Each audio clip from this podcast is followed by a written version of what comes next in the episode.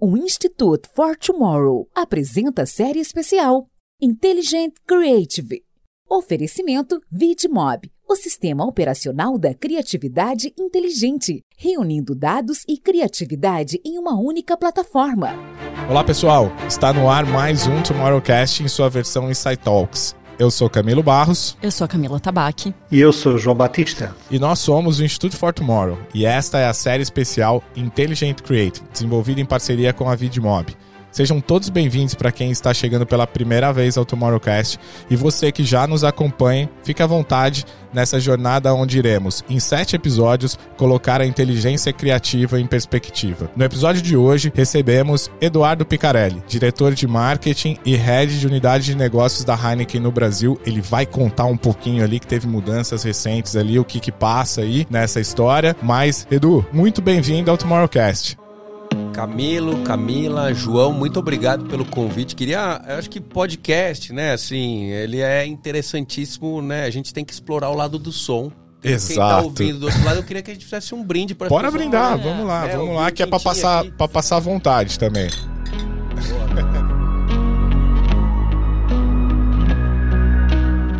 agradecer vocês, né, antes de mais nada pelo convite, né, em meu nome, mas também em nome da Heineken. É sempre legal poder contar um pouquinho mais, né, sobre o que a gente sempre fala que é a história da Verdinha. Eu acho que tem muita coisa interessante. É, espero que o lado pessoal também seja tão interessante quanto o lado da, da, da, cerveja, mas em qualquer coisa a gente fala mais da marca também, se for o caso, tá? Será? Estamos ansiosos por isso, Edu. Vamos lá. Bom, eu acho que, Edu, então para começar, a gente faz sempre a pergunta tradicional do podcast e acho que você já começou falando um pouco aí. Mas quem que é o Edu na fila do pão, que é exatamente esse Edu que não está no LinkedIn? Ah, obrigado pela pergunta. É sempre difícil responder, né? Eu acho que eu gosto sempre de dividir um pouco o lema que eu tenho na minha vida, que é tentar viver a vida como uma grande aventura, né? E foi algo que, que eu parei para refletir quando eu conheci a Sofia, que hoje é minha esposa, né? E que lá atrás, quando a gente era jovem ainda, tinha um monte de sonho, ela falou: Puxa, você se planeja demais. Vive um pouco como se fosse uma aventura. Eu falei, nossa, eu quero viver a vida como uma grande aventura. E a partir daí, não só com ela, mas através das coisas que eu faço, eu sempre tentei realmente sair da minha zona de conforto, né? Do lado pessoal, viver a vida como uma aventura, eu gosto de conhecer o mundo. É algo que eu faço desde que eu tinha 19 anos. Todo ano eu vou para um país diferente, né? A pandemia atrasou isso um pouquinho, tá tudo bem, né? Isso é uma coisa que eu quero fazer até o dia que eu morrer. Então eu gosto de brincar que eu coleciono países, né? Que eu vou, de certa forma, para um lugar diferente, né? Todo todo ano e, e desde os 19 anos eu faço isso. Depois eu conheci a Sofia, a gente faz junto. Depois eu tive ali a Cacau, que são minhas filhas, elas vão junto também, né? De tirar cola numa, numa aventura diferente por ano. É, do ponto de vista também de dia a dia, eu adoro cozinhar. Então tem uma aventura culinária também, né? De realmente experimentar coisas novas. Eu gosto mais de comer do que cozinhar, mas ninguém cozinhava pra mim, Camila, é Camila e João. Então.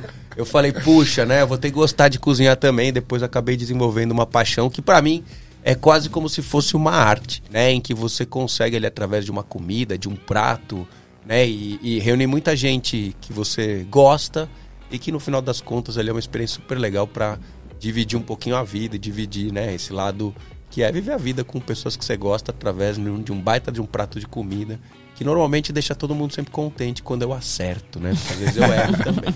Mas aí a harmonização com, compensa, né? Se errar, tem a harmonização ali, tem a cerveja que vai compensar. É, é um dos poucos, né? Eu sou uma, acho que um dos poucos que convida para harmonizar com cerveja, não somente com vinho. Às vezes tem vinho também, mas eu, né? Uma das coisas que a Heineken me proporcionou é realmente conhecer sobre cervejas. É, não quero virar um nojo no, no podcast, né? Mas eu, né, a gente foi treinado a ser sommelier de cerveja também. Então, Exato. no final do dia né, eu consigo fazer essa harmonização. É sempre muito legal e divertido, até porque eu posso aí contar um pouquinho mais da história da cerveja e no final acho que acabo vendendo um pouquinho também, Camila e Camila, né? Acho que é, é no útil o agradável, né? De poder encantar as pessoas com a história da cerveja que eu particularmente né, adoro, não só pela marca Heineken, mas por, pelo tanto que eu descobri sobre cerveja nos últimos 10 anos. Que ótimo. Sempre bom conhecer mais daquilo que a gente gosta, né? E por aí vai. Edu, só para a gente trazer, então, aqui, é, a gente discute muito futuros, né? A gente fala aqui sobre diversos futuros, a construção de futuros e tal.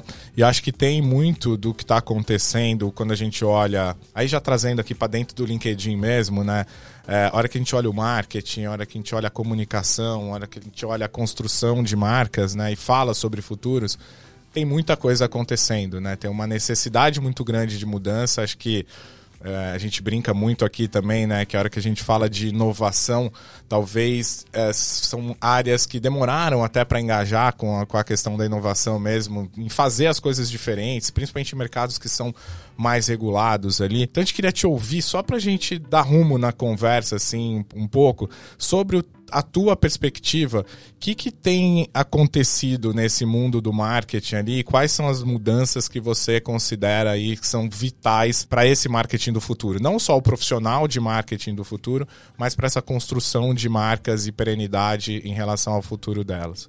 Eu acho que uma coisa que a gente ouve muito e que eu acredito também é a questão de hoje as marcas estarem colocando o consumidor no centro, né? E aí seja marca de bens de consumo ou de qualquer outro segmento, você tem o cliente no centro, pode chamar de cliente consumidor, é, dependendo de qual que é a sua área de, de, atuação. Acho que isso tem sido muito falado, eu acredito muito. Ao, ao mesmo tempo, uma das coisas que eu gosto né, de trazer quando a gente reflete sobre esse tema que eu vejo também como, como uma tendência é que eu acho que as marcas agora elas têm que mostrar qual é a razão delas existirem, né? O que, que elas agregam para a humanidade, seja para o consumidor, para um cliente, que faz com que elas existam. Né? O que, que ela vai resolver no futuro? O que, que vai acontecer se sua marca hoje deixar de existir? O que, que o mundo perde? Eu acho que quando existe uma reflexão de uma marca em relação a esse sentido, é quando você consegue, de certa forma, estar tá preparado do que vem pela frente. Eu não, eu não acho que os consumidores e os clientes, quanto mais vai evoluindo o mundo, vão se preocupar só pelaquilo que você vende. Eu acho que eles vão se preocupar muito e se importar e se engajar também para aquilo que você se propõe para existir. Então, eu acho que essa é uma das grandes mudanças que eu vejo, que eu acho que as grandes marcas e as marcas têm que estar tá preparadas, porque eu acho que é isso que o consumidor e o cliente vão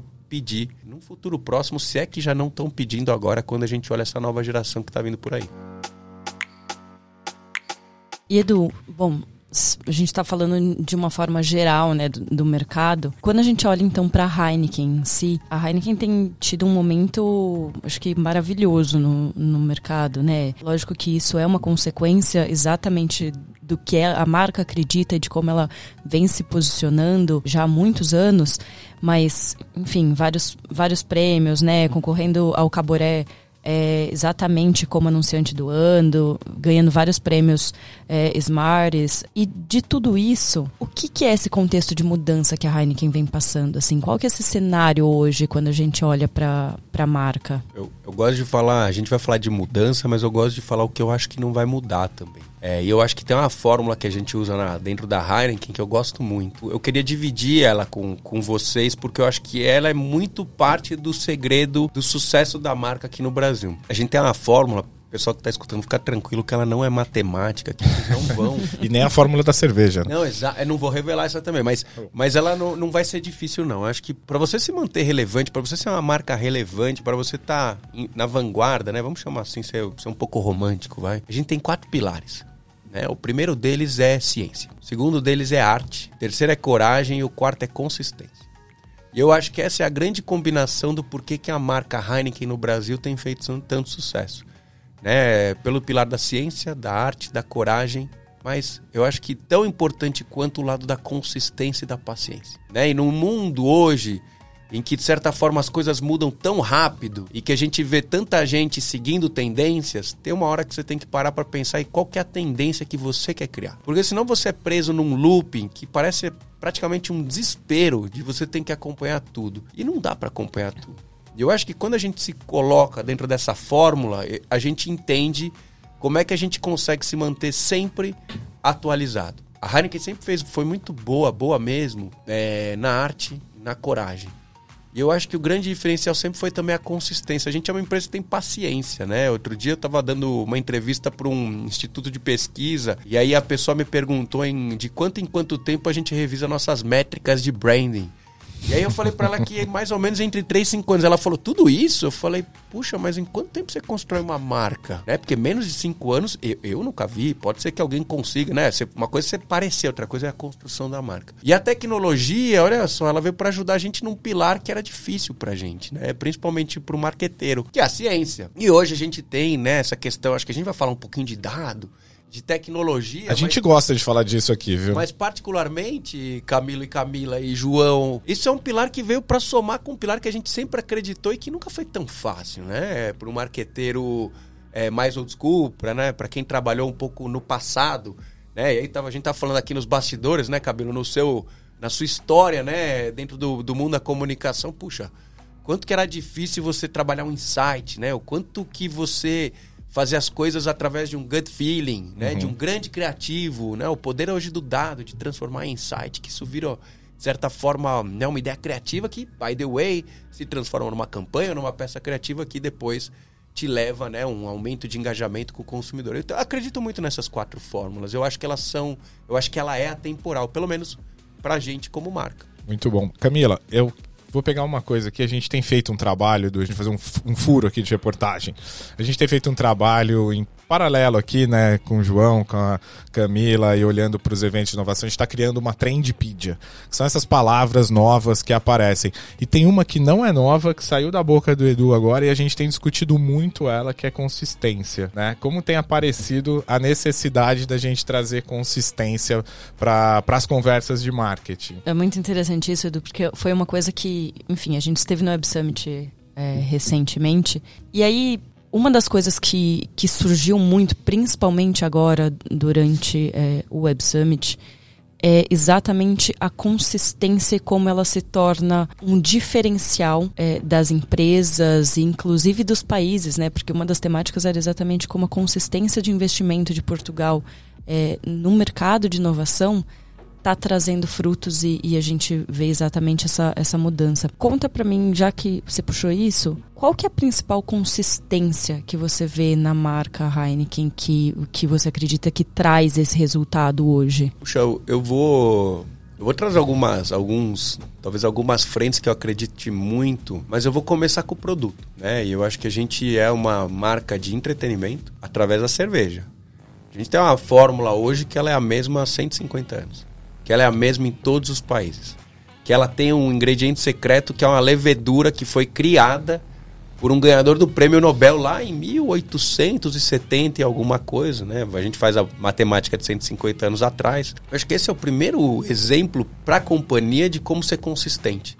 Acreditar que você tem um produto, óbvio, né? Sempre garantindo que ele é um produto que agrada os consumidores e que a gente foi capaz não só de manter, como também de exportar a mesma qualidade para todos os países. Acreditem ou não, quando a Heineken entrou no Brasil ou ganhou força no Brasil em 2011, muita gente chamou a gente de louco, porque o paladar do brasileiro estava acostumado a beber cervejas menos amargas. E a gente trouxe uma cerveja que era diferente de tudo. E quando você traz uma coisa que é diferente de tudo e que você acredita que é um bom produto, né, e que tem qualidade, o que acontece é que a gente ajudou a transformar hoje o paladar do brasileiro do ponto de vista do que é tomar uma cerveja. Poxa, lá há, há 10 anos atrás você trazia uma cerveja amarga, as pessoas falavam, eu não gosto porque é muito amargo. Hoje você pergunta por que ele gosta de Heineken, porque é muito amargo. Eu acho que esse é um primeiro pilar de consistência.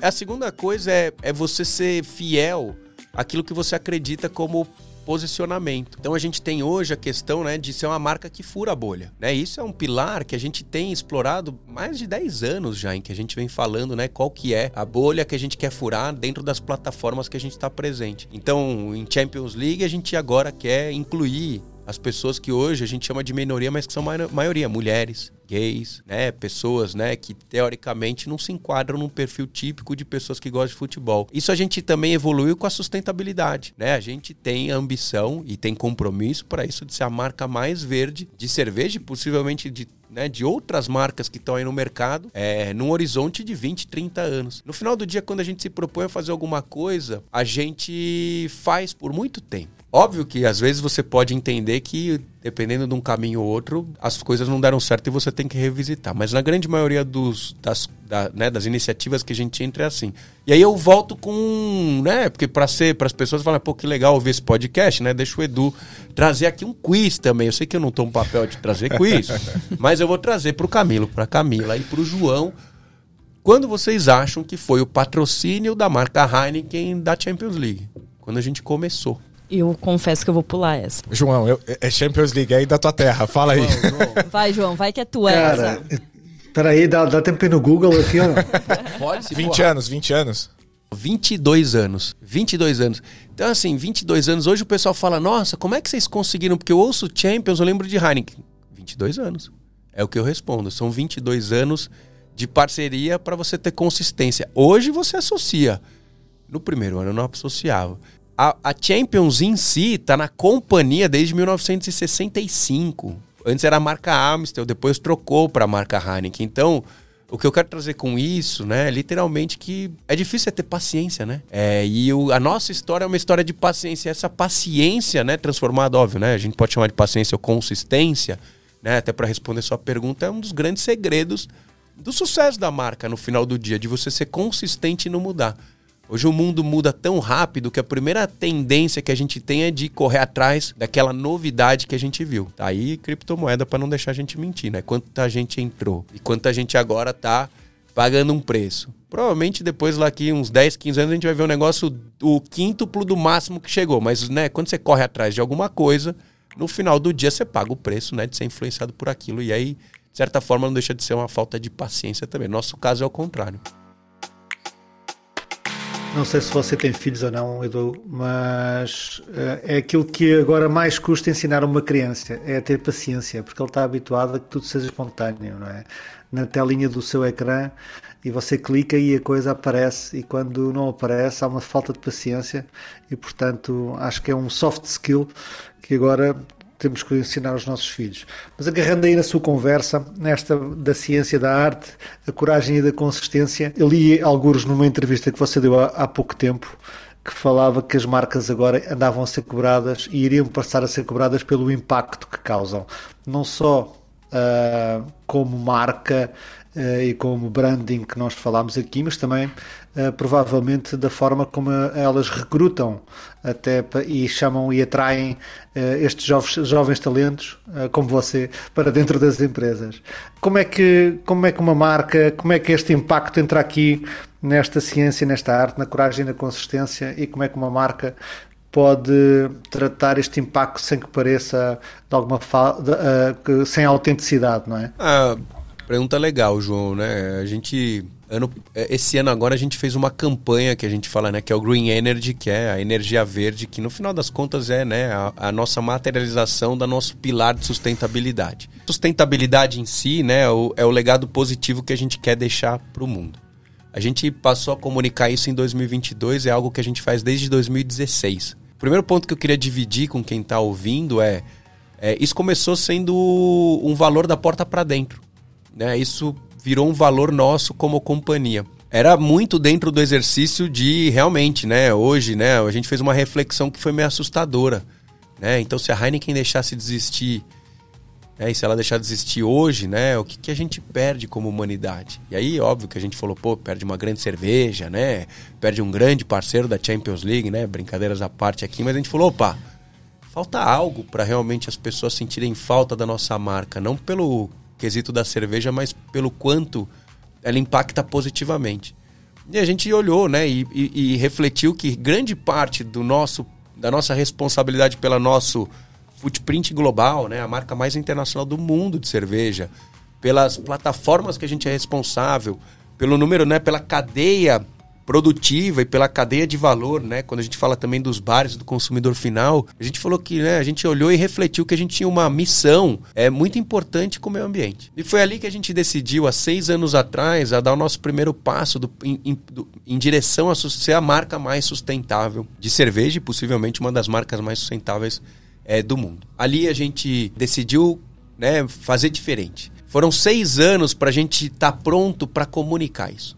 Para que da porta para dentro fosse culturalmente verdade, com metas pré-estabelecidas, né, de médio, de curto, médio e longo prazo, para que agora a gente possa comunicar. E obviamente agora que a gente também comunica isso, tem um lado muito interessante que é a gente contar um pouco mais de um ponto de vista mais divertido, né, o nosso propósito de existência que não é só trazer entretenimento através de uma ótima cerveja, mas é que através disso a gente acaba deixando um impacto positivo no mundo.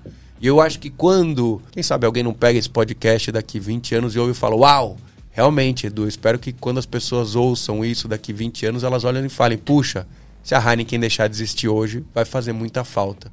Porque ela é uma das marcas, né, de certa forma, ou impacto neutro, ou como a gente chama lá dentro, que é o sonho uma marca regenerativa, né? Que é uma marca que, na verdade, tem uma, um, um, impacto positivo, positivo, em vez de neutro, né? Então é o que a gente aumenta para o futuro. É, não sei se respondi a sua pergunta, João, mas de certa forma, é, é isso que a gente quer trazer como impacto. Uh, sem dúvida, não, sem dúvida. Uh, pelo menos deu um caminho em perceber como é que como é que a marca poderia e, e, as marcas hoje em dia podem olhar para este desafio, porque quando nós falamos aqui de, desta, desta questão da consistência, uh, e isto leva-nos também a outra conversa que é muito, muito uh, puxada aqui no nosso podcast, também falamos de, uh, obviamente, esta questão que estamos a passar agora pelo, pela falta de de construção, que também já falámos há pouco, de, das marcas e das marcas pessoais e dos influenciadores e de, da forma como andamos um pouco perdidos uh, na comunicação a tentar correr atrás de uma coisa que não sabemos muito bem o que é que acontece e, e obviamente agora falando até do, do, do próprio metaverso uh, e dos projetos com que vocês já fizeram dentro da área de, de digital e de, de, de, gaming e do Web3, uh, que são projetos, na, na, minha ótica, bastante consistentes e devem ser revisitados por quem, por quem nos está a escutar. Mas, mas, é, mas é isso, ou, ou seja, e tudo vai, obviamente, uh, convergir nas pessoas. E era por aí que eu também queria perceber de, de, um ponto de vista da Heineken eh, como é que vocês olham para, para, para esse marketing que é centrado nas pessoas, o que é que vocês olham, como é que vocês colocam as pessoas no centro da, desta conversa? É, é, interessante porque realmente as pessoas são né, o centro de, de tudo aquilo que a gente faz ou do que a gente espera fazer. Coisas, né? Quando a gente fala de consistência, né? Um dos jeitos de ser consistente não é só almejar onde você quer estar, mas é literalmente uma coisa que às vezes a gente esquece de falar, né? Ultimamente, do ponto de vista de marketing, que é o seu posicionamento, né? E qual que é o seu propósito dentro do seu posicionamento. Então a gente olha muito é, para os pilares que a gente, né? A gente tem, primeiro que a nossa assinatura é For a Fresher World que no final do dia significa, né, isso que eu quis traduzir para vocês logo no começo de que, que, quais são as bolhas que a gente quer furar, né? O que, que a gente quer, qual que é a percepção que a gente quer mudar? Como é que a gente através desse fresh world sai do clichê? Né, que normalmente é o que é o esperado, né? Você sair do óbvio. Então na Champions League é justamente a inclusão hoje, né, de um outro público que, que não só o público masculino, mas a gente agora entrou no game, né? E dentro do game tem uma bolha que a gente quer furar, que é o seguinte: Olha a ciência ajudando, tá? João, Camila e Camila. 70% das pessoas hoje jogam algum tipo de game. Eu não sabia disso, tá? Mas 70%. Então não é nicho quando você fala de 70%. A maioria joga game. Mas a percepção que a gente tem hoje de quem é um gamer é que o cara é o quê? Um nerd né? Desculpa, né, usar essa palavra, né? Mas assim, poxa, o cara é um gamer. Aqui a gente é tudo nerd aqui. É, então, é, exatamente. 70% das pessoas são nerd, né? Não, não faz muito sentido isso, né? Essa é a bolha que a gente quer mostrar que o game hoje é talvez uma das plataformas mais sociais que existe. Mais sociais. As pessoas jogam juntas, elas se conectam para jogar, elas jogam sozinhas, elas assistem as pessoas a jogarem. Né? Na minha época, quando eu comecei a jogar, jamais passava na minha cabeça que se eu não tivesse esperando a minha vez, para que que eu ia ver alguém jogar, entendeu? Mas hoje isso tem evoluído e eu tive a oportunidade, né, de ver a final do League of Legends, né, de ver um estádio cheio, de ver as pessoas torcendo, né, por um time, tem torcida, tem equipe, tem as pessoas ali vendo. Então, colocar o consumidor no centro, João, né? Não quero muito entrar no detalhe do game, mas eu quero trazer isso, né, para a pergunta que você me fez. É literalmente qual que é o, né, dentro do nosso posicionamento, qual que é a bolha que a gente pode furar para mostrar como as pessoas são importantes e relevantes, independente da escolha ou de quem elas são. Né? Eu acho que o exemplo do game é muito legal, porque quando a gente conta isso, todo mundo fala, é verdade. Né? E se a gente passar aqui, né, perguntar para cada um de nós qual que você joga, nem que seja Candy Crush esperando na fila, alguém joga alguma coisa aqui. Né? E é muito interessante quando você pega a população de 45 mais, elas jogam também. Uhum. Né? Eu acho impressionante o dado, porque eu particularmente desconhecia antes né, da gente explorar essa plataforma. A gente já passou por esse dado aqui, a gente discute bastante games. Eu sou, eu sou o gamer que assiste os games, então eu sou lá de fora, mas João e Camila são gamers, participam muito aí dessas, dessas construções. Edu, é, falando sobre né, você citou um dos exemplos, mas uma das coisas que você até comentou é, no começo do nosso papo era exatamente como é que a tecnologia tem ajudado a gente, é, quando a gente fala de marketing, né, que antes era muito uma arte, mas hoje se aproxima cada vez mais de uma ciência como é que a tecnologia tem ajudado nessa, nessa não exatamente transformação, né, mas é, nessa trajetória. Quando a gente olha para a Heineken, que é uma marca extremamente empática, né, que é uma marca que está muito muito preocupada em ter experiências verdadeiras, é, em, em, proporcionar construção ali de uma relação que é uma relação muito empática, praticamente de um a um, é, isso na teoria não, não seria uma marca que teria tanta facilidade com tecnologia. É, mas o mundo é diferente, as coisas mudaram. Conta pra gente como é que tem sido um pouco dessa relação da Heineken com a tecnologia. Como é que vocês usam exatamente para poder construir uma relação cada vez mais próxima com os consumidores, com os clientes de vocês? É, é particular, é uma opinião particular, né? Mas é, traduzindo depois para a Heineken, assim, eu acho que a, a tecnologia veio para somar, né? Às vezes a gente se desespera um pouco da quantidade de coisa que tem disponível, né? E como é que você usa essas ferramentas, né? Mas quando você dá uma respirada, perde três noites depois reflete que está tudo bem. Você vê o benefício que isso tem ao seu favor.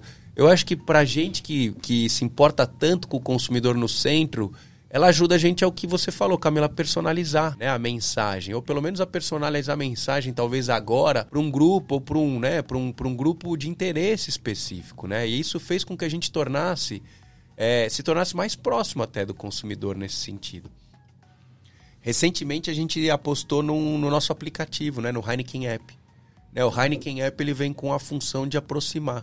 Né? A, a, ideia ali não é ser uma ferramenta de desconto, mas a ideia ali é justamente poder ouvir quem é ligado à marca, ou um fã da marca, é, com questões em que a gente possa, de certa forma, trazer proximidade. Então, através do Heineken App, a gente tem, né, dentro das nossas experiências de marca, a gente tem trazido os consumidores que são mais fãs é, para que eles possam participar mais das nossas experiências de marca, para escutar mais é, aquilo que eles querem contar sobre o que eles acham da marca, né? É, para de certa forma aprender também através, né, desses desses consumidores mais assíduos de como a gente pode melhorar nosso produto, nossa comunicação, né? Mas no final do dia o nosso principal propósito é entreter. Né? No final do dia a gente está falando de uma marca que é um entretenimento, porque a cerveja não deixa de ser um grande entretenimento. Então eu vejo a tecnologia ajudando a gente a estar tá mais próximo, não do consumidor, mas do João, da Camila, Camilo, né? E, e para a gente, como marca, é muito relevante. São muitas as ferramentas né, que, que hoje estão disponíveis, como você mesmo disse, Edu. E você falou, a gente vai falar de dados aqui. Quando a gente traz, então, os dados para a mesa do marketing, uma coisa que a gente discute muito aqui em relação a esse C-level do futuro, principalmente o CMO, né, que CMO é engraçado porque há pouco tempo atrás todo mundo estava decretando a morte do CMO. Esse cara não vai existir mais porque o papel dele está sendo substituído por tecnologias, por uma série de coisas. Esse cara está se tornando cada vez mais importante por tudo que você está trazendo aqui. Primeiro que ele é o elo de conexão com o consumidor que está do lado de fora e se o consumidor está no centro do teu negócio, a relação de intimidade marca-consumidor passa a ser responsabilidade então do marketing que está da porta para fora agora, né? Não é mais aquela coisa do, da, da porta para dentro ali. Como é que vocês têm visto hoje a hora que a gente fala de equipe mesmo, aquele o teu time, o teu squad dentro da estrutura cultura da Heineken e o uso de ferramentas, a hora que você traz para o dia a dia mesmo profissional. Espero que o time de, de PR da Heineken, né, de relações corporativas, não me mate de eu contar um pouquinho da cozinha, tá?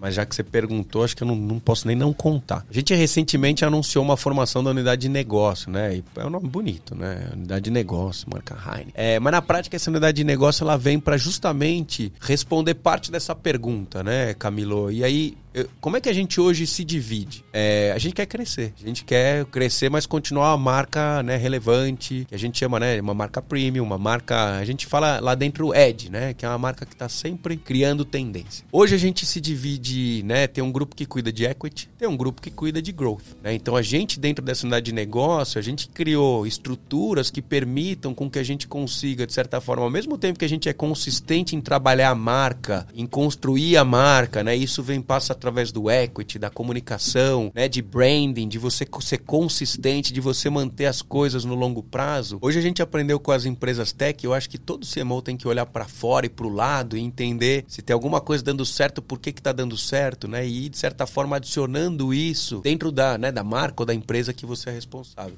E quando a gente olha realmente né, o que acontece dentro das empresas de tech ou das empresas de e-commerce, tem esse pilar de growth. Que growth que ele, ele é real, realmente na minha visão, ele não é vender mais. Ele é também. No final das contas, ele é uma consequência. Mas ele é entender cada vez mais o seu consumidor. E para mim, growth, né, quando você pensa em, em uma empresa de tecnologia, uma empresa digital, óbvio que ele tem aquela, né, o pensamento, eu vou falar tradicional aqui, o pessoal vai me matar porque é super novo, né, mas óbvio que ele tem o pensamento tradicional aqui do funil. É, eu tenho funil de conversão, eu trago, A gente né, já matou o funil aqui, então você Exatamente. pode ficar à vontade em falar que ele é Na tradicional. minha prática, para mim, o growth é que a gente tá falando um pouquinho, sim, de você realmente usar o lado da tecnologia para ajudar a conhecer mais sobre o seu consumidor, mas estamos falando de inovação também, né? Dentro, né, uma empresa como a nossa, né, uma marca como a nossa, o produto que a gente vende passa por inovação. Passa também para você entender da porta para dentro como é que você cria valor também. E como é que você faz? E aí tá aqui também, a gente pode falar das techs, quantas, né, não foram super alavancadas e de certa forma, né, nessa subida e descida estão deixando de aparecer. Porque no final do dia você tem que também trazer valor e você tem que fazer com que a coisa, né? Quando você traz valor, eu, eu chamo que é também uma forma de você ser consistente, um círculo positivo, virtuoso. né? Então a gente tem um pilar de equity, de construção de marca, a gente tem um pilar de construção de valor para que a gente cresça né? e potencialize o nosso negócio. Essa é uma das maneiras que a gente tem feito para, sim, trabalhar essa questão de tecnologia, dado, né? e de como é que a gente usa isso ao nosso favor. Mas no final das contas, é literalmente pensando em como é que a gente pode criar valor para o consumidor quando a gente agrega né, todas essas frentes. Camila, se eu não estiver respondendo, você vai me trazendo mais perguntas. Falei do ainda, eu Não, queria ouvir mais, tá? eu- Assim, é. tipo, Não, é que tá maravilhoso, porque assim, acho que a gente começou a, a falar de um lado, né, que é, que é exatamente o papel da tecnologia, e você acabou trazendo. ah, eu tava, na verdade, eu tava aqui.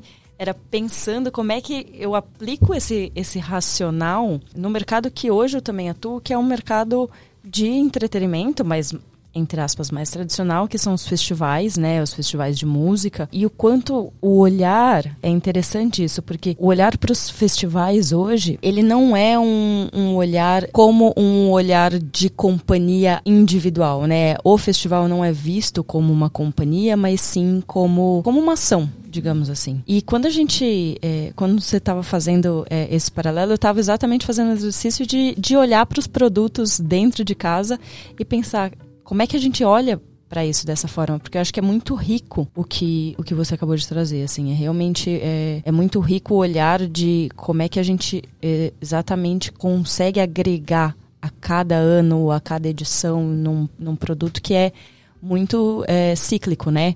Um produto que a gente está falando de uma edição a cada seis meses, um ano, enfim. Então era um pouco isso. Eu estava, na verdade, era fazendo esse, esse exercício aqui em casa. A gente aprende pra caramba nisso aqui. Mas tudo bem. Mas Edu, eh, o que eu queria mesmo saber é que, é que, eh, concordando também com o que a Camila estava a dizer, mas e que tendências é que você está a ver que vão acontecer no futuro próximo? Porque desde que a pandemia aconteceu, nós sabemos que deixou de existir futuro longínquo, mas coisas que estão a acontecer, tirando essas buzzwords que nós vivemos todos os dias e que muitas delas são vapor d'água ou não, o que é que você acha que está de tendências não só, não só tecnológicas que estão para acontecer dentro do, desta área da comunicação e do marketing eh, que já são e que devemos olhar. Olha, eu, eu, eu, eu acho que tem uma que eu acredito muito, de verdade, né? A gente falou um, um pouquinho que eu vou repetir, mas eu, eu acredito muito nessa criação de valor para o cliente ou para o consumidor. E eu acho que esse vai ser um papel cada vez maior do, do CMO, né? E seja qual o nome que essa cadeira né, ganhe no futuro, né? Ele é muito em relação à criação de valor que tem a ver com o propósito, que tem a ver no final do dia para aquilo que você acaba deixando de positivo para o consumidor, né? E aí a gente sempre partiu do marketing do produto e de serviço para partir agora justamente, né, de quando uma pessoa contrata o seu serviço ou compra o seu produto, o que, que ela é, né? O que, que aquilo acaba entregando de valor. Eu, eu acho que o que muda, né, o que evolui um pouco nessa. Eu sou um cara otimista. Então, João, eu, eu vejo sim o mundo, de certa forma, sabe, é, com menos barreiras. Por mais que não pareça, tá? Mas eu acho que quando eu enxergo ao long, ao, um pouco mais longe, né? Se você me perguntar, talvez aí, talvez não nos 5 anos, mas se eu olhar daqui 10 anos, eu acho que a gente tá passando por uma transformação hoje que é polarizante agora, mas a minha visão otimista é que isso vai fazer com que, pelo menos, né, eu acredito, com que as pessoas é, se respeitem mais, se entendam mais, que entendam que existe, né, pessoas diferentes, grupos diferentes. E aí com isso vem a oportunidade das marcas a, né, de certa forma, a, a customizar aquilo que elas entregam. Então acho que a gente vai viver uma grande customização das coisas, João né? E quando a gente olha para esse horizonte, né? De, de por mais que, né? Eu vejo o lado otimista porque eu não acho que vai ser uma separação, acho que, né? Eu gosto de falar, a gente diverge para convergir, né? É isso que eu acredito da humanidade, tomara. Mas eu acredito que a gente vai ver uma grande customização de tudo. Né? Então, quem presta um serviço vai ter que ser sempre um serviço customizado e quem vende um produto, ele vai ser cada vez mais customizado. É, eu, quando eu olho para a Heineken, eu acho que vai ser muito difícil que a gente tenha só uma Heineken. Né? Ou pelo menos que a gente né, não tenha, de certa forma, produtos entrando e saindo que, de certa forma, diferenci, de, né, direcione um tipo de diferenciação específica. Não tenho nada na mesa para dividir com vocês, nenhum segredo que eu tô né, dividindo aqui, que eu tô, não, daqui a pouco eu vou trazer um produto. É, é como eu vejo essa evolução e essa tendência. É difícil para a gente falar de futurologia, porque né, hoje as coisas estão muito embaçadas. Mas eu acho, né, acredito muito nisso, né, dessa customização. Se para gente que vive fa para falar de futurologia é difícil, imagina para quem ali está sendo impactado por ela, né, Camila? Pois é. E Edu, agora acho que eu queria falar um pouquinho é, de um tema que para mim é um queridinho, que é Fórmula 1. É, e é interessante porque a gente estava falando sobre exatamente consistência é, de Heineken com Champions. A consistência de, se eu não me engano, a consistência de Heineken com Fórmula 1 é de 2016. Isso. Primeiro ano de, de realmente patrocínio global do, é, da Fórmula 1, né? Enfim, queria que você contasse um pouquinho duas coisas pra gente. Acho que a gente tem, lógico, eu acompanho a Fórmula 1 desde que eu sou pequena, porque era uma paixão do meu pai. Então, já, já é bem antigo, assim. Mas muita gente é, ganhou uma paixão nova pela Fórmula 1 exatamente com o lançamento é, da, da série, né, do Backstage na, no Netflix. Eu, inclusive, foi um dos motivos que eu consegui levar meu marido a gostar de Fórmula 1, foi exatamente assistindo é, a série. E a gente sabe que é uma. Agora mudou muito o perfil da comunidade que tem acompanhado, lógico que ele é muito tradicional, né? Tem quando a gente vai, eu, eu, estive lá é, assistindo essa edição, né, que acabou de acontecer aqui em São Paulo, a gente ainda vê uma grande presença masculina e, um, e uma faixa etária um, acima, é, um adulto já mais velho, acima do, dos 40, não é um, um jovem adulto, é, mas isso tem mudado bastante. E exatamente a comunidade de Fórmula 1 é muito, é muito próxima. Queria então que você falasse um pouco dessa história, tanto de, dessa aproximação da Heineken com a Fórmula 1, porque isso acontece antes desse, desse boom novo, né, de que aproxima muito do que a marca já tem como valor e depois um pouquinho sobre exatamente comunidade, como é que vocês estão olhando para isso. Posso fazer uma contribuição antes claro. aqui? A Camila estava falando dessa experiência. Eu não sou esse cara fã da, da Fórmula 1, eu tento acompanhar. A gente estava agora lá no, no Web Summit e, e o Toto estava lá, era o grande nome, todo mundo seguindo, eu querendo entender por quê e tal. Eu sou esse cara mais de fora. Mas eu estive ali até na experiência de vocês da, da Fórmula 1 e eu trabalhei com eventos também muito tempo da minha vida, conheço bem ali o, o autódromo de, de Interlagos e vocês ocuparam um espaço do autódromo que foi morto pela história do autódromo, né? Ele nunca foi utilizado aquele espaço. E ele era daqueles que eu, talvez, como não sendo um cara que consome Fórmula 1, eu falei assim, cara, aquele cara é o privilegiado, ele tá no melhor lugar. E era o Bandeirinha, que só, só ele ficava ali naquele espaço. E aí a Camila tá falando muito da construção de comunidade em relação à Fórmula 1, né? Eu acho que ele tem muito do fã. E esse fã mapeado por vocês, né? Então, a, a experiência para mim, que não sou um, um super fã, é, foi incrível. Então, imagino pro fã o que é que vocês proporcionaram através dessa experiência. Só complementando aqui a pergunta da Camila, engata um pouquinho aí dessa do que vocês construíram ali. Depois vocês trabalham na edição aqui, só porque para não ficar muito longo, vocês deixam, né, de, um jeito mais legal para quem vai escutar, né? Mas Imagina, é, tá uma delícia é... esse papo. Não, mas legal que você trouxe isso, né? Primeiro eu vou, vou, né, vou, vou, depois se eu esquecer alguma coisa, vocês vão me trazendo também, tá? Porque tem bastante coisa aqui para dividir com vocês. A primeira é porque que a gente começou na Fórmula 1, acho que é bem legal dividir o porquê da Heineken estar na Fórmula 1. É, como pilar da sustentabilidade, a gente tem um pilar de consumo responsável. Né? De a gente realmente, uma das nossas dos nossos compromissos de médio e longo prazo é realmente com o consumo responsável, é garantir com que, se a gente fizer um bom trabalho, com que 100% das pessoas que beberem não peguem o carro. Né? Esse é um, é uma responsabilidade grande para aquilo que a gente oferece como produto. Né? Então, a gente tem essa métrica de 100% das pessoas que beberem no futuro não pegarem um carro. Hoje é contra a lei aqui no Brasil, mas você pensar isso no nível global, a legislação muda de país para país E tem lugar, né, como um, um, Reino Unido, em que se o cara não estiver caindo, já é um consumo responsável. Então, é, é, é, é, aqui eu acho que é diferente. A gente tem a legislação que realmente pro, pro, proíbe que um que você beba. Mas a Heineken entrou para isso para falar de consumo responsável. E ela entrou falando né, desse consumo responsável e depois ela lançou a Heineken Zero. Então a Heineken Zero que a gente, por incrível que pareça, também está tomando aqui, né, junto nesse estúdio agora.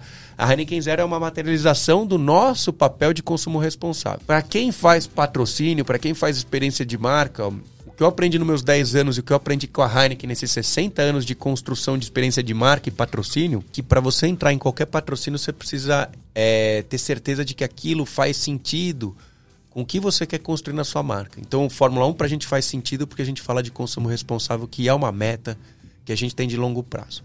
Né? Então, esse é o lado do porquê. Ainda não é um lado tão sexy, né, da história, né, de como a gente faz as coisas. É óbvio que a gente tem o papel de deixar isso, né, como um entretenimento. Entretenimento porque no final do dia cerveja é um entretenimento porque quando a gente bebe uma cerveja normalmente é um momento de celebração.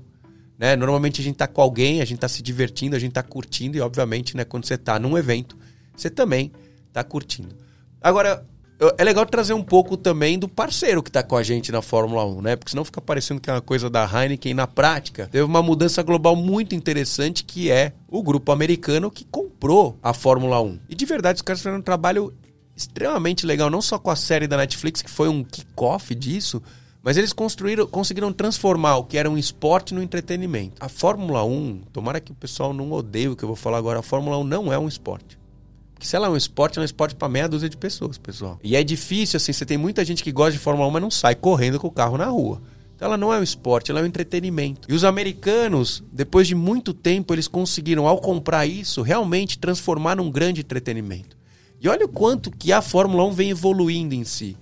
A gente, recente, como o Camilo falou, a gente colocou uma estrela no meio do autódromo de Interlagos, onde as pessoas podiam descer e ver o carro de verdade, né? Se esticasse o braço, quase que dava um, né, um bate a mão ali de um high five com um piloto, né? Foi algo único. A gente ouvia de gente das antigas, de muito antiga, né? Que quando ia lá na época de 1970 e pouco, quase 80, ainda existia esse espaço, né? A gente chama lá do, né? Quando a Fórmula ainda era roots, né? Era tava nos seus primórdios e a gente conseguiu trazer isso de volta. Foram cinco anos para convencer. Só conseguimos quando os americanos entraram. Quando era antiga gestão, era algo proibido a gente nunca ia conseguir fazer. Óbvio que a gente não ia conseguir fazer porque também não deixava. Tem um papel muito legal de quem assumiu a Fórmula 1, que realmente se preocupa em trazer o entretenimento para o negócio. Né? E óbvio que o Brasil também é um. Hoje é um, né, uma das. É uma das corridas mais charmosas do mundo, né? Se você pega a história de Interlagos e como é Interlagos, assim, para quem tava na experiência é isso né? Previsão de sol, aí é chuva, aí é sol, vai ser sol, vai ser chuva, vem a chuva, né? O tempo vira ali. Eu acho que Interlagos tem um clima todo especial também, né? E no final do dia tem o nosso papel como marca. Realmente, quando a gente tá fazendo uma experiência de marca, Camilo, eu fiquei feliz com o seu depoimento, porque quando a gente pensou na concepção dessa estrela, a gente falou, essa tem que ser uma experiência de marca que quem não gosta de Fórmula 1 tem que falar, eu adorei tá lá. Né? E realmente era o que a gente. Fico feliz com o seu depoimento, porque realmente o que a gente falou, quando a gente passou no briefing daquilo que a gente queria atingir, quando você pega um grande fã de Fórmula 1 e tá chovendo lá em Interlagos e você olha, né, e você vê a arquibancada descoberta, esse cara ama a Fórmula 1. É só uma chuva, aliás, talvez tenha ficado até mais legal porque choveu, né? Para quem hoje, né, não ama a Fórmula 1 ainda, né? Normalmente, se você não, né, não tem uma experiência bacana, não necessariamente você passa a gostar ou amar o, né, esse, de, de, essa plataforma. E a gente queria fazer isso, com que a experiência fosse incrível para todo mundo. Quem ama e quem não ama. E esse é um jeito, Camila, né? Até entrando um pouco na sua pergunta, se eu lembro todo o detalhe, é um jeito também da gente deixar a Fórmula 1 como algo mais fã. Óbvio que a experiência de marca, é isso que é importante dizer, uma experiência de marca é para muitas poucas, poucas pessoas, né? Ali foram 5 mil pessoas, foi o maior evento proprietário de marca que a gente já fez no Brasil, mas elas são só 5 mil pessoas dentro de um autódromo que tinha mais de 200 mil pessoas. E aí entra um pouco outras plataformas que a gente agregou ali. Então a gente tem o Player 00. O Player 00 é, um, de certa forma, é, um, é uma outra vertente de game que a gente combinou. Então tem muita gente que joga, né? De diversos games de Fórmula 1, né? Em diferentes plataformas. E a gente quis fazer também o seguinte, né? A gente fez todo um campeonato, que é o Player 00, que terminava na Fórmula 1. Então que as pessoas podiam, de certa forma, né, elas próprias que gostam daquilo, dirigir, né? Dentro do circuito de Interlagos, né? A gente, a gente trouxe, inclusive, alguns pilotos para ver quem batia a volta, né? Mais rápida ali, é, dentro, né? Para também trazer isso para expandir, para sair da Fórmula 1. Então, de certa forma, foram duas coisas que a gente fez agora e que, de certa forma, a gente quer né? A gente sempre se pergunta qual é o próximo agora que a gente fez uma estrela, mas fica tranquilo, confia em mim, Camilo, Camilo e João, que o ano que vem vai ser tão incrível quanto foi 2022. Tô ansiosa, bem ansiosa. Bom, você já juntou aí algumas coisas, né? Você e falou do, do, do, Player 00, você falou sobre, lá atrás você trouxe também uh, acompanhar ali os, os campeonatos né, de, de esportes, que foi um lugar que vocês entraram também recentemente, né? E aí também olhando para essa construção de, de comunidade, né? Não só pelo, pelo hype de estar no universo de games, mas também pela, pela construção de comunidade num lugar que você mesmo trouxe o número aí de, de 70% da população é gamer de alguma forma, mas vocês se associaram inclusive ao principal nome que a gente tem aqui no Brasil como porta-voz da marca junto à comunidade, né? Falando do, do Gaulês. E como é que surgiu essa estratégia? Já que você contou pra gente o que foi a história com, com o UEFA Champions League, essa história incrível da, da Fórmula 1, onde tem muito propósito por trás disso, imagino que a de games também não fuja a regra. Não, foge zero. Eu, eu tô aprendendo de game ainda, né? É interessante também, porque eu como você falou da Fórmula 1, para mim tem sido também algo que eu descobri recente é, e eu tenho me apaixonado de como é essa comunidade de game. Mas eu não só apaixonado, como impressionado, né? O número de pessoas que fazem parte dessa comunidade. E aí, sendo bastante sincero, o Gaulês, ele é hoje, né? É, eu, eu acho que hoje o líder de uma das maiores comunidades, né? A tribo hoje é uma das grandes comunidades de game que a gente né, encontra por aqui, pelo menos no Brasil. Se eu, se eu não estou enganado, eu acho que mundialmente ele é o segundo maior streamer streamer já, tá? Se eu, por aí, se eu não estou enganado, é o segundo, o primeiro do Brasil, do ponto de vista de game. Eu acho que era uma parceria meio que óbvia, né? Não só pelo quanto que ele né, representa para essa comunidade, mas por ele ter muita ligação com os nossos valores. Né? E começou com uma parceria de sim, vamos né, é, fazer uma parceria com o streamer e tem se tornado uma parceria muito de sucesso né, e de carinho mútuo entre Gaulês, Heineken e Heineken Gaulês. A gente recentemente levou o Gaulês para ver o GP de Fórmula 1 na, na Holanda. Né, e foi muito bacana, porque pro Gaulês foi, né, não, ele é fã de Fórmula 1. Ao mesmo tempo, o Gaulês tem feito, de certa forma, muita coisa além da nossa parceria. Porque no final do dia a gente tem construído uma relação que tem ido além só daquilo que está contratado. Então ele tem trazido a gente para comunidade de games ele tem falado, né, de quanto que a Heineken, de certa forma, é um parceiro, como uma, né, eu não vou aqui chegar no limite de falar que a gente é um amigo, mas realmente um parceiro, né, uma parceria, e não um contrato especificamente, porque a gente tem ido além do nosso contrato, ele tem ido além do contrato dele. Mas, de certa forma, se você ter a chancela dele, fez com que a gente tivesse maior aceitação dentro dessa comunidade de game que se preocupa muito do porquê que uma marca tá lá e de qual que é o valor que ela tá trazendo para essa comunidade. Eu fiquei impressionado com isso, porque literalmente essa comunidade é a comunidade que mais se preocupa de quem entra lá. E eu percebo que todo mundo que tenta entrar de certa forma forçado, de certa forma é quase que praticamente expurgado, né? Isso. É muito louco isso, assim, louco bom. Chuto tá? no rabo. Mas é, é meio que isso, João. Assim, eu, eu conhecendo isso mais agora, eu percebo é, o quanto que o Gaulês ajudou a gente nisso. Né? E obviamente também o quanto que a gente fazendo de forma genuína como marca e, e realmente plantando uma semente que vai né, se transformar em algo, algo de longo prazo, fez com que a gente também fosse ganhando mais e mais essa aceitação. A plataforma de game tem sido uma plataforma de muito sucesso pra gente, mas é uma plataforma que a gente tá só começando.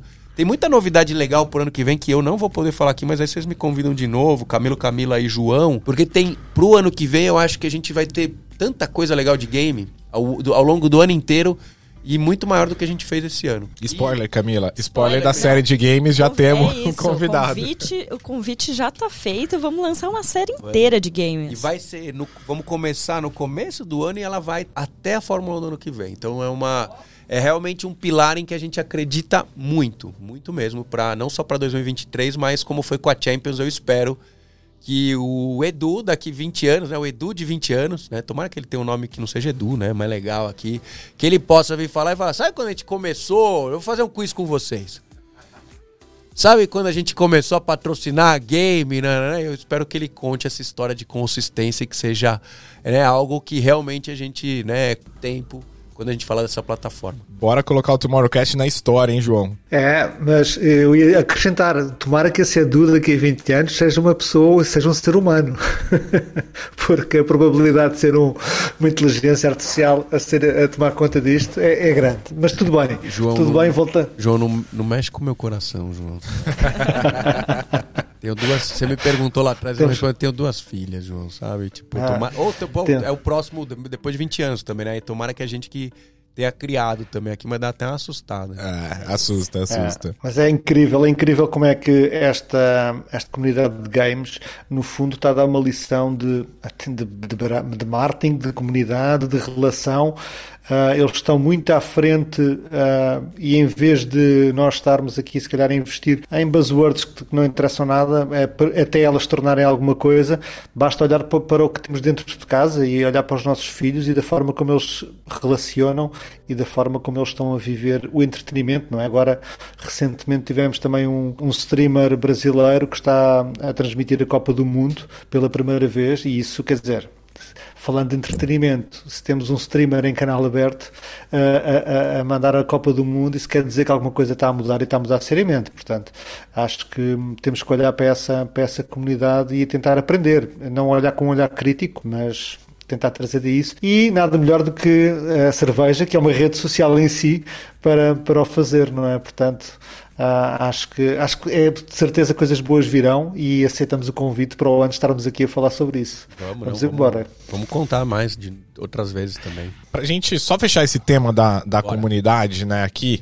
e eh, papo longo é, é, é papo É bom, né? A gente é gosta isso. aqui de conversar muito. Essa coisa de fazer episódio rápido e curto não é com a gente, viu, Edu? Só fechando um pouco em relação a essas comunidades, né? A gente falou aqui da construção de comunidade em relação ao consumidor, mas dentro da tua comunidade, né, na hora que você fala da marca, você tem todo um trade, você tem todo uma, uma comunidade ali que é stakeholder mesmo ali do, do teu negócio, que vem de um momento de muito sofrimento ali, a hora que a gente coloca a pandemia, a hora que a gente coloca a crise econômica e uma série de coisas ali. Qual que é o contributo também em relação a marketing e agora com o teu olhar amplo ali de unidade de negócios para esse público que está do lado de fora, que não é um, um funcionário da marca, um colaborador da marca, não é um consumidor direto, mas é quem está no meio dessa história toda fazendo isso acontecer. Quando você diz o trade, você está falando dos, por exemplo, pontos de venda que me vendem, etc e tal. Puxa, eu acho que eles são tão importantes para a gente quanto quando a gente fala do nosso consumidor.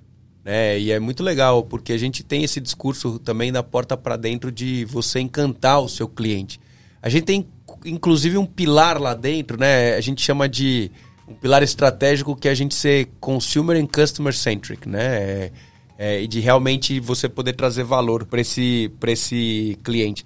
Eu- um- Uma das coisas que eu acho que pode ser repetitivo, mas eu trago de volta aqui é que quando a gente cria valor para o consumidor, automaticamente você cria valor também para o cliente. Né? E aí hoje é impressionante, né? Porque ao transformar a Heineken na marca preferida, é, a gente de certa forma também acabou agregando valor para esses clientes também. né? Então hoje a gente tem, né, eu, eu diria que stakeholders extremamente engajados em ajudar, né, a gente ajudar a gente a construir essa marca. Mas do mesmo jeito que a gente fala de consistência de patrocínio, a gente fala de consistência esse, com esses parceiros também. E aí não dá pra negar, né? Porque hoje a gente tem uma marca que a gente fala, puxa, Heineken tem crescido muito e tá disponível, né? E as pessoas hoje têm comprado muita Heineken. Um dos principais segredos é porque a gente tem realmente parceiros de negócio que foram extremamente fundamentais para o nosso crescimento. O grupo de engarrafadores da Coca-Cola é um grande exemplo. Né? Foram os primeiros a, a apostar na construção dessa marca. Né? O, o- o- grandes bares também, né? Por incrível que pareça, aqui, né? O pessoal da Heavy House, né? Tô falando um deles, mas só para dar um exemplo, eles tinham Heineken na, na época que Heineken era considerada amarga. Né? Então, né, eu não- eu- infelizmente eu não consigo falar todos aqui, né? Porque senão vai ser muita gente que foi parceiro é, em ajudar a gente a construir a marca que acreditaram lá no começo. Antes do consumidor acreditar, ou gostar da gente, ou querer comprar a gente, quem apostou né, na gente foram esses parceiros. Então a gente não teria chegado até aqui, né, sem eles.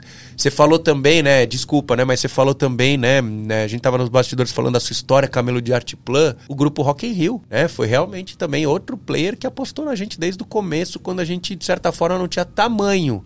Se você parar para pensar hoje das marcas que fazem parte do Rock in Rio, a gente não tinha tamanho para participar, E eles abriram essa porta pra gente também. Então é muita gente para agradecer pela história de sucesso, mas também é um pilar que normalmente a gente não fala em entrevista, eu fico feliz que você perguntou, mas é um pilar tão importante quanto o consumidor é o valor que você cria para os seus clientes, para que você possa, de certa forma, depois repassar esse valor para os consumidores também.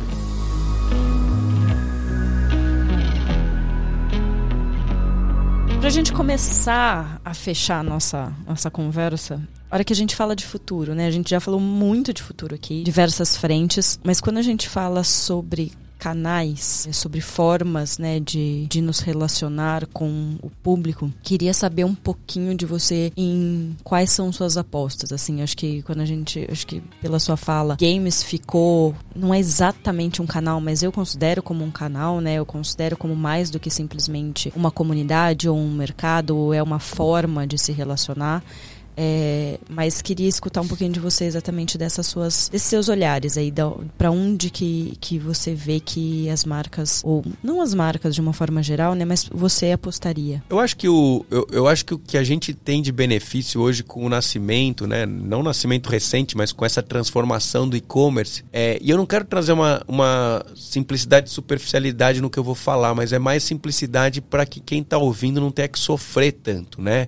Porque a gente fica tentando adivinhar para onde vai o mundo, mas na verdade o digital virou mais um canal, né, pra gente. Eu não deixo de ter um produto físico. Né? Alguém uma hora vai pegar e vai tomar uma Heineken, eu não sei. João, a gente tá falando dos robôs aqui, eu não sei se um dia a gente vai ver, beber cerveja virtualmente. Pô, eu espero que não, tá? Ou eu espero que só. Eu acho que já tem gente bebendo, viu? Tem, tem gente bebendo, mas eu espero, que a gente, eu espero que a gente não perca a chance de beber. Ah, não, jamais, jamais. jamais. Já bom, não sei jamais. Pros, pros robôs que estão chegando aí, mas pra gente, né? Espero que fisicamente a gente não perca. Eu acho que hoje a gente tem que aprender a, a entender quais que são os novos canais que vão nascendo e quais que são os canais que continuam existindo. No final das contas, né?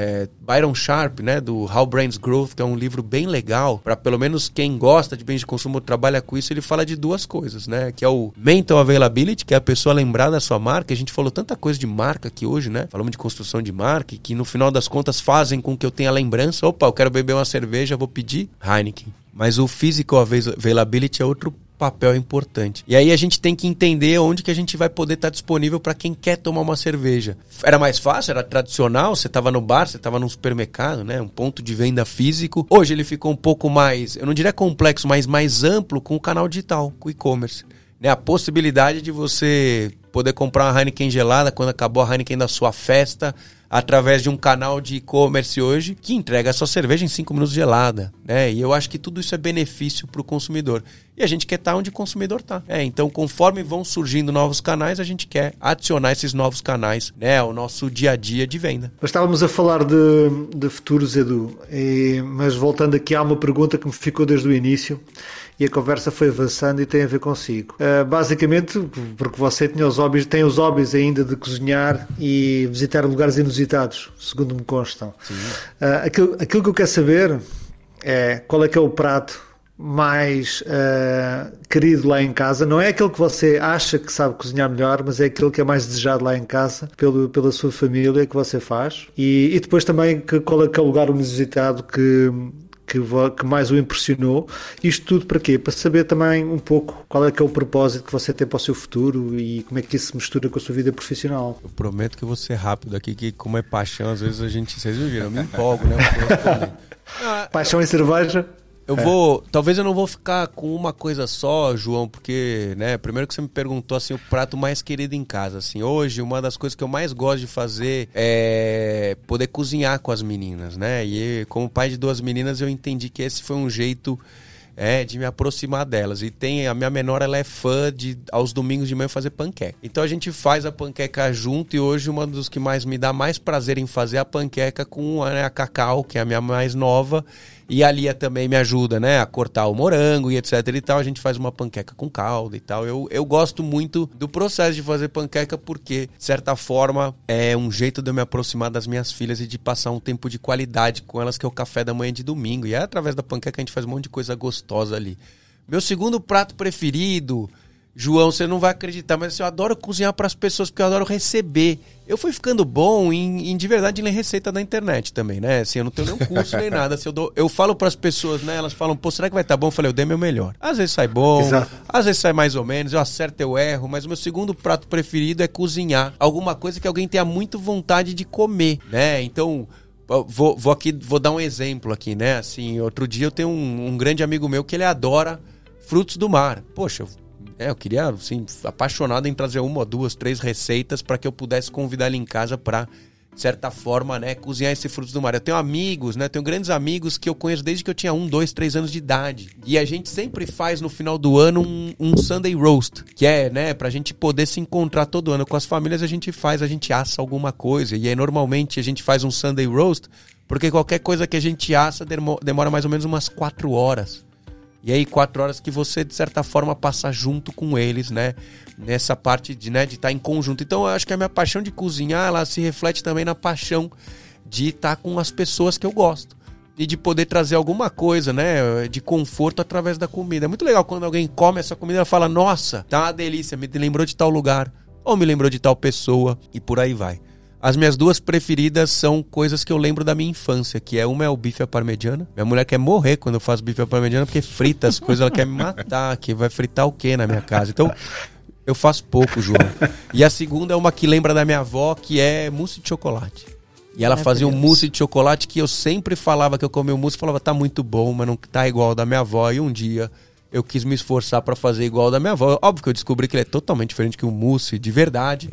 Mas ele era o músico da minha avó e eu lembro. É Entro, entrando pra, pra parte de viagens, é, é muito interessante, porque eu realmente, assim, essa parte da aventura, meu propósito é conhecer o mundo. Então, eu não tenho muita preferência. As pessoas falam, você gosta de aventura, você gosta de ir por uma cidade? Eu falo, gosto de tudo, né? Desde que ele seja diferente todo ano, para que eu possa ver mais coisas. É, eu acho legal. Eu queria destacar, né, algumas, alguns lugares, assim talvez menos comum, não porque os comuns e conhecidos eu não goste, por exemplo, eu sou um fã da Europa, que é super bacana e tal. Como é um lugar um pouco mais conhecido, eu vou trazer uso um pouco os desconhecidos. Então fiz algumas viagens bem legais. É uma, um roteiro que eu vou trazer aqui que para mim foi uma paixão. fiz com a minha, minha filha quando ela tinha dois anos e com a minha esposa foi Namíbia e Botsuana. Então você vai lá conhecer o deserto da Namíbia e né, o delta do Kavango na Botsuana. Eles são muito próximos. São países com pouca população né, e países africanos com pouca população, vou contar um segredo para vocês, eles são menos perigosos do que qualquer outro país, estão mais né, até do que uma África do Sul. Um outro que eu fiz, né, uma combinação de um roteiro que eu fiz também, João, que eu indico para as pessoas. Eu fui para o Japão, junto com uma ilha que tem no Pacífico. Para quem está ouvindo aqui, pesquisa que é linda, chama Palau. P-A-L-A-U, né? E eu tive o privilégio de poder conhecer esses dois lugares. Tem um lugar incrível que fica duas horas de Londres de voo, que é a Islândia. É lindo, é fantástico. E para quem gosta de caos, eu queria recomendar que vá para a Índia, que é um caos só, mas é uma beleza. Mas você tem que gostar. Que esse é um parênteses aqui, porque os outros vocês podem ir numa boa que vocês vão gostar de todo jeito. Gostando ou não gostando, vão gostar. A Índia é um parênteses assim, se você quer ver uma coisa um pouco mais caótica, né, de ser humano, né, de uma reflexão interessante, né, dessa junção de culturas, né, de ancestralidade e tal, eu recomendo às pessoas que visitem a Índia, né, que também é, um, é muito bacana. Mas só para fechar aqui, porque o pessoal falou, pô, Deus falou de lugar que é muito longe, tá caro agora, pô, um voo aqui, quatro horas você tá em Machu Picchu, que é um lugar super lindo também, aí convido vocês a passarem duas noites em Lima, e aí por que Lima, Edu? Porque lá é um dos lugares que você come melhor no mundo, né? E eu, como um cara que gosta de comer, cozinhar e conhecer o mundo, não tá tão longe de você ter uma experiência incrível. Que sensacional, né? A gente fala muito sobre o porquê que, que as marcas dão certo. Dão certo porque tem pessoas assim por trás das marcas, né? E Obrigado. são construídos por pessoas. A gente fala muito de palavras que estão entrando em desgaste por causa do marketing. Uma delas é empatia, que a gente fala. Tudo virou empático aqui, mas, Edu, você é a prova de empatia em relação Obrigado. à construção de marca. Esse papo papo rendeu e tenho certeza que tem muito mais para a gente conversar sobre o próximo ano, como você já adiantou, mas sobre como lidar com marcas, construção de comunidade e tudo. E a gente poderia ficar horas aqui, mas a gente vai chegando ao fim dessa conversa, muito inspiradora aqui também, tudo que a gente pautou para conversar em relação à tecnologia, em relação a marketing, em relação a essas construções que a gente vem trazendo e aquilo que a gente vem discutindo aqui sobre futuros, né? Então, Edu, obrigado por ter vindo aqui ao Tomorrowcast e compartilhar a sua história e o seu futuro com a gente, né? Tem muita coisa aí que vem daquilo que a gente começa a botar em prática amanhã, que é desse futuro que a gente fala, esse futuro imediato ali. Obrigado por estar conosco no Tomorrowcast. Obrigado, Camilo, Camila, João, pelo convite. Muito legal, como eu falei no começo, de poder contar um pouco mais da Heineken, né? que é sempre uma história né, super bacana. Obrigado também por poderem me dar a oportunidade hoje de contar um pouquinho mais do Edu também, né? Da, das minhas paixões, né? Eu, eu, também é muito legal poder contar é um pouco mais daquilo que motiva a gente fora do ambiente de trabalho. Então, obrigado mais uma vez. Espero estar assim com vocês em 2023, mas agradeço o convite aqui de 2022. Imagina, obrigada a você. Maravilha. Esse obrigado. foi o quarto episódio da segunda temporada da série especial Intelligent Creative, desenvolvida em parceria com a Vidmob. Continue nos acompanhando nos principais agregadores de áudio e nas redes sociais do Instituto for Tomorrow. E eu vou aproveitar aqui para fazer um pedido de voto duplo Estamos entrando aqui na última semana de Caboré, onde tem Vidmob e Heineken concorrendo ali. Então, vote Heineken, vote Vidmob no Caboré 2022. Bora, pessoal. Obrigado pela lembrança também, Camilo. Ótimo. Votem aí, pessoal. Valeu. Boa. Pô, espero que vocês tenham gostado aqui.